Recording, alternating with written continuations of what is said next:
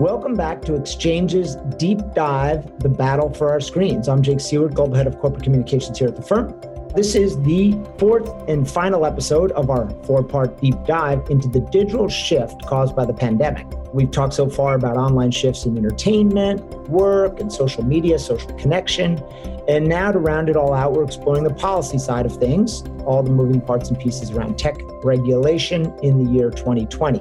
And to talk about that, we're joined by my colleague and friend, Faryar Shirzad, who is co-head of Goldman Sachs Office of Government Affairs. Welcome to the program, Faryar.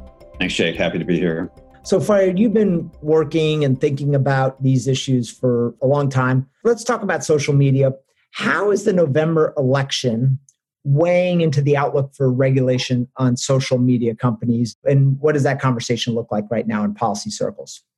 That's interesting because social media is actually playing a pretty prominent role in the elections, but not necessarily as an election issue. And so it's not as though it's an issue on which voters are expressing a view and deciding which way they vote in terms of Democrats or Republicans. But nonetheless, it's a pretty prominent issue in the sense that it plays into both sides' campaigns, perspectives, and narrative regarding how they reach voters and how the public discourse is occurring around the campaign. And so as a general matter, conservatives have a lot of complaints about social media, in particular, arguing that the social media companies are restricting or censoring their views. You know, there have been some high profile efforts by Twitter, most notably to, you know, remove some of the president's tweets from their platform. And that's caused a lot of concerns on the Republican side. For Democrats, there was a similar but essentially opposite concern that the social media companies aren't doing enough to censor content on their platforms or remove misinformation. And then related to that is concerns about foreign government meddling in our elections through social media. And so there's just a lot of narrative around social media, although it's not strictly speaking an election issue. And a lot of this plays into this provision of law, Jake, that you're familiar with. This is Section two thirty of the Communications Decency Act of nineteen ninety-six, which sounds like an arcane provision of law. There's a really important legal provision put into that legislation that essentially shields the social media companies from liabilities for the content that's posted on their sites. And essentially, it was designed to encourage the social media companies to engage in some moderating of content without facing the same type of liability that a news publisher would face. And so both the president and Vice President Biden have both called for the repeal of Section two thirty, but for very different reasons that cut along the lines that I talked about. And so it's an interesting area of agreement and yet strong disagreement between the two sides on an area of policy that's really interesting if you're watching that space closely. So one thing that you see sometimes on both the progressive side of the Democratic Party and also the, the more conservative side of the Republican Party is this fear of big companies. And there are few companies that are as big as the social media companies today and some of the tech companies, they, and they've gotten bigger post-pandemic. How is that sort of distaste for concentration and dominant market power playing out in the policy debate? I mean, both sides, as you said, have very different motives, but they both, at some level, dislike concentration. And there's a lot of antitrust conversations going on in this space. Yeah, public policy was very much organized around encouraging the development and growth of online platforms. It was a really important area of innovation in our economy over the last several decades. But we find ourselves now at a point where, as you said, the tech companies and the online platforms have reached a scale that was probably unimaginable a couple of decades ago. And so both sides really have looked at this issue and the current dynamic and thought that something needs to be done about it. But again, it's like a lot of things in the tech space where there's sort of general agreement at a very high level, but not a lot of agreement about where we land. At the moment, there's a lot of action going on in terms of antitrust enforcement. And the Attorney General himself, Attorney General Barr, and the Justice Department have said that very shortly, in a matter of weeks, they will announce a case against Google, which is currently facing investigations from fifty separate state and other authorities about some of their online practices in terms of their search engine and what have you. And so that's a really pivotal thing. But I think if, as you look a little bit further down the road, particularly as we get into a potential Biden presidency, there's a broader look at the size of these companies, whether there's either revisions to the antitrust law that should be done to bring these companies to scale, or whether there should be a new regulatory framework, which is what more progressives and Democrats talk about, to oversee this sector in a more comprehensive way. And that really is playing itself out over time. It's not an immediate priority issue in terms of legislative actions. There's a lot of other things that are on the plate in Washington and will certainly be on the plate for a new president. But it's an area that there's going to be a lot of action, I think, over the medium term for sure, that's worth paying close attention to. Another piece of tech, and this is more around the infrastructure side of tech and, and less around the social media companies, but there's some chatter about that, is, is national security. And there's been this concern really from this administration, but it predates this administration. You should talk about that around national security implications of some of what we're seeing in the tech sector. So, I mean, a lot of the headlines recently are about TikTok, which is the flavor of the day, but give us a broader scope around why the concern around national security and how that is playing out on the policy side. There's been an enormous evolution of what constitutes national security risk over the last several decades since you were in government, since I been, was in government. You know, there used to be a traditional sense that national security related to things where if a bad foreign actor could use whatever the thing is to disrupt or otherwise harm our economy. And now the concept of national security has become much more difficult to pin down. There's a lot of concerns about influence, access to data, information, and what have you. And so that new paradigm of national security is really playing itself out in some of the headlines that we're seeing, including two recent executive orders that the president issued targeting ByteDance and their TikTok platform in the United States, but also Tencent, another Chinese company, and their WeChat online platform. It's a communications, essentially Facebook, Messenger combination platform that's quite pervasive in China, but also has a bit of a foothold in the U S market as well. And in both those cases, the reasons that the president gave in his executive orders really related to access to information, the ability to monitor people's activities. And these were deemed to be of such a grave national security risk to the interests of the United States that the president proposed that essentially any transactions with these companies would be banned at a date certain. Now, we're waiting to see what exactly that means in terms of tangible uh, specifics regarding what the ban should actually look like. But something's coming and is quite grave based on this new paradigm we're talking about. So one specific issue in the national security space is around the potential for espionage. And you know, sometimes the conversation is so driven by what seem like competitive concerns, like we want U S technology to be superior to Chinese and other technology.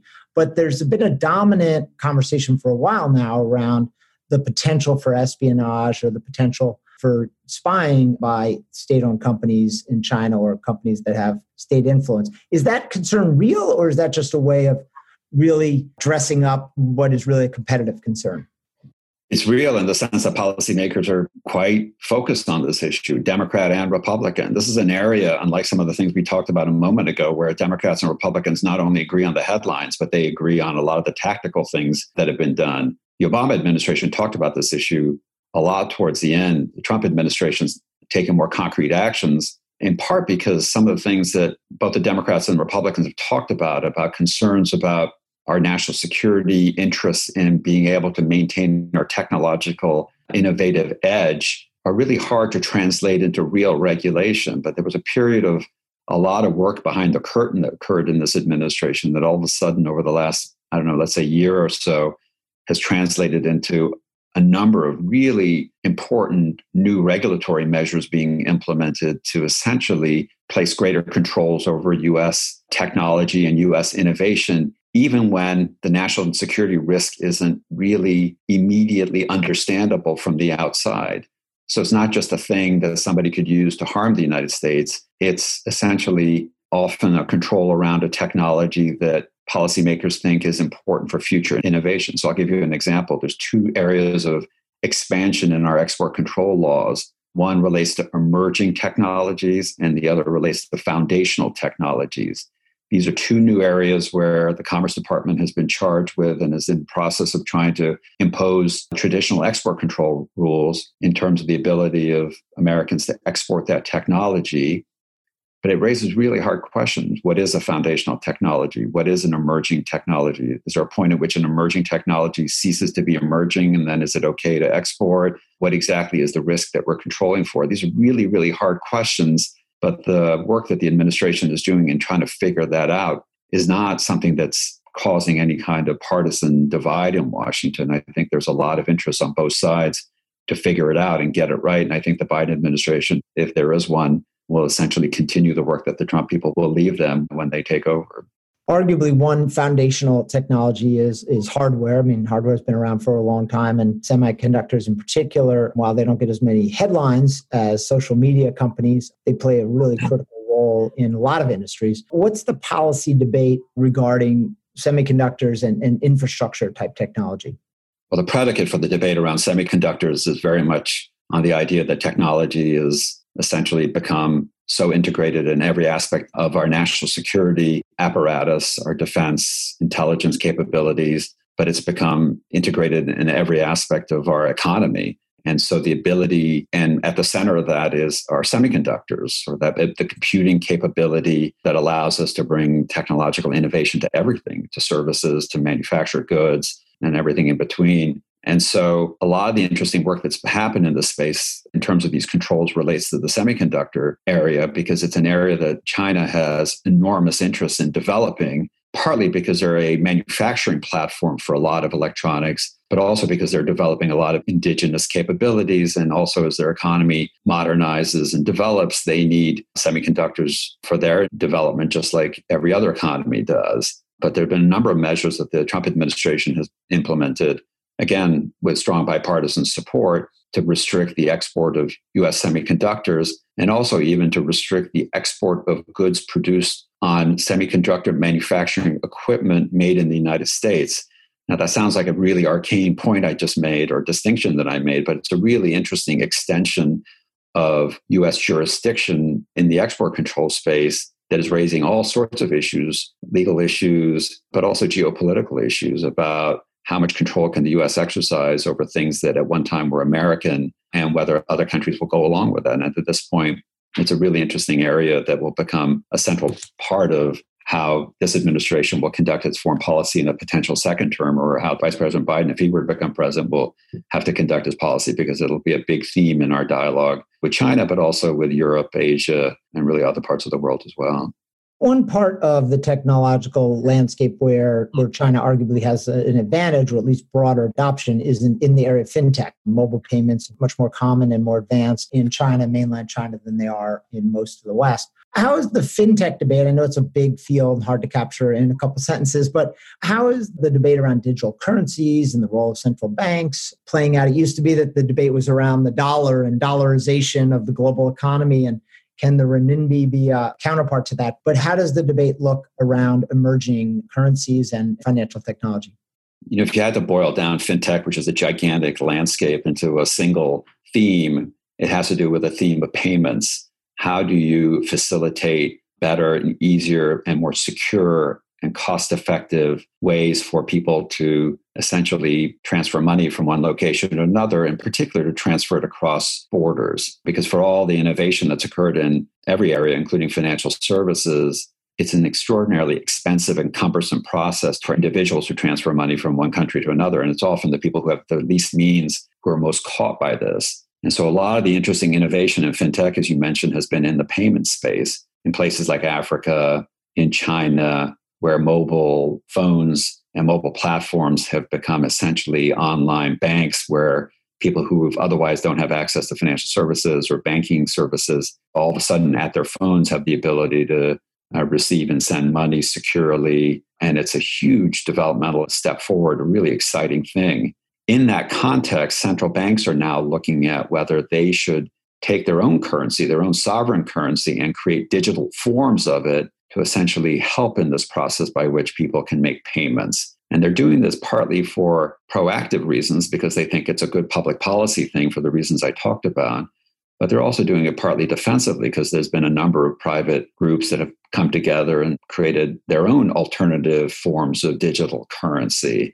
And so there's a bit of a push and a pull going on in the central bank community as they do a lot of work individually and through these multilateral standard setting bodies to try to figure out what a central bank digital currency should look like, how they would work, what it would do to the legacy incumbent banking system, whether it could survive the creation of a digital currency, and can they police ultimately illicit activities if all payments go digital? all of these topics that I just talked about are enormously interesting. It's not something that's immediately playing itself out in the United States. Like the Federal Reserve has said, and Treasury endorses the idea that we're not quite at a point where the U S needs to adopt such an innovation because banking services are pretty available and the transfer of money is pretty easy within the United States. But for other countries, it's a really central issue and it'll play itself out over the next few years in a big, prominent way. So one theme throughout this conversation is that the, the policy issues in the tech space don't necessarily fall neatly along partisan lines. And, and it's kind of interesting this time when virtually every issue seems to be completely polarized, that technology policy is, is at least in some areas, a little bit of a gray area. So how do you think that'll evolve over time? And is there potential for real bipartisan action in this space? I think there's the potential for real bipartisan action, but I think regardless of who wins the election, there's just going to be a lot of other things that will take up the energy and time of Congress. I think all things being equal, if you didn't have the limits of time legislatively and all the problems that comes with it in terms of getting real legislation through, there would be an interest in looking at Section two thirty that we talked about. And there would be an interest in looking at the antitrust framework around not just tech companies, but antitrust generally. That's unlikely to happen just because there's so many more immediate things stemming from the economic crisis, the pandemic, and so on, that will be the focus of whoever wins the next presidency. But so I think that ultimately boils down to something that you and I know from our times in Washington, which is ultimately your people or your policy. And I think whoever gets appointed into some of these key seats in government, at the Justice Department, in the antitrust role, at the Federal Trade Commission, the Federal Communications Commission, the Commerce Department and its role in administering these export control laws I talked about, the agencies that are part of this C F I U S process, this is the process by which the U S government reviews foreign investment. I think all of them will become quite influential in incrementally, but powerfully changing the landscape around tech in ways that will be quite tangible, even if Congress doesn't have the capability and space to take up real legislation. The policy landscape will shift by virtue of who occupies these key seats and the directions that they get from the president. So it's a really interesting thing to keep an eye on. Well, Faryar, we'll have to have you back when there is a new administration in place, either a second Trump administration or a Biden administration, and we'll talk a little bit about the outlook for policy then. But thanks for joining us today. Thanks, Jake. Happy to be here. That concludes this episode of Exchanges at Goldman Sachs. Thanks for listening. And if you enjoyed this show and the digital transformation mini-series, we hope you subscribe on Apple Podcasts and leave a rating or a comment. This podcast was recorded on Friday, September eleventh in the year two thousand twenty. Thank you very much for listening. All price references and market forecasts correspond to the date of this recording. This podcast should not be copied, distributed, published, or reproduced in whole or in part. The information contained in this podcast does not constitute research or a recommendation from any Goldman Sachs entity to the listener. Neither Goldman Sachs nor any of its affiliates makes any representation or warranty as to the accuracy or completeness of the statements or any information contained in this podcast, and any liability therefor, including in respect of direct, indirect, or consequential loss or damage, is expressly disclaimed. The views expressed in this podcast are not necessarily those of Goldman Sachs, and Goldman Sachs is not providing any financial, economic, legal, accounting, or tax advice or recommendations in this podcast. In addition, the receipt of this podcast by any listener is not to be taken as constituting the giving of investment advice by Goldman Sachs to that listener, nor to constitute such person a client of any Goldman Sachs entity.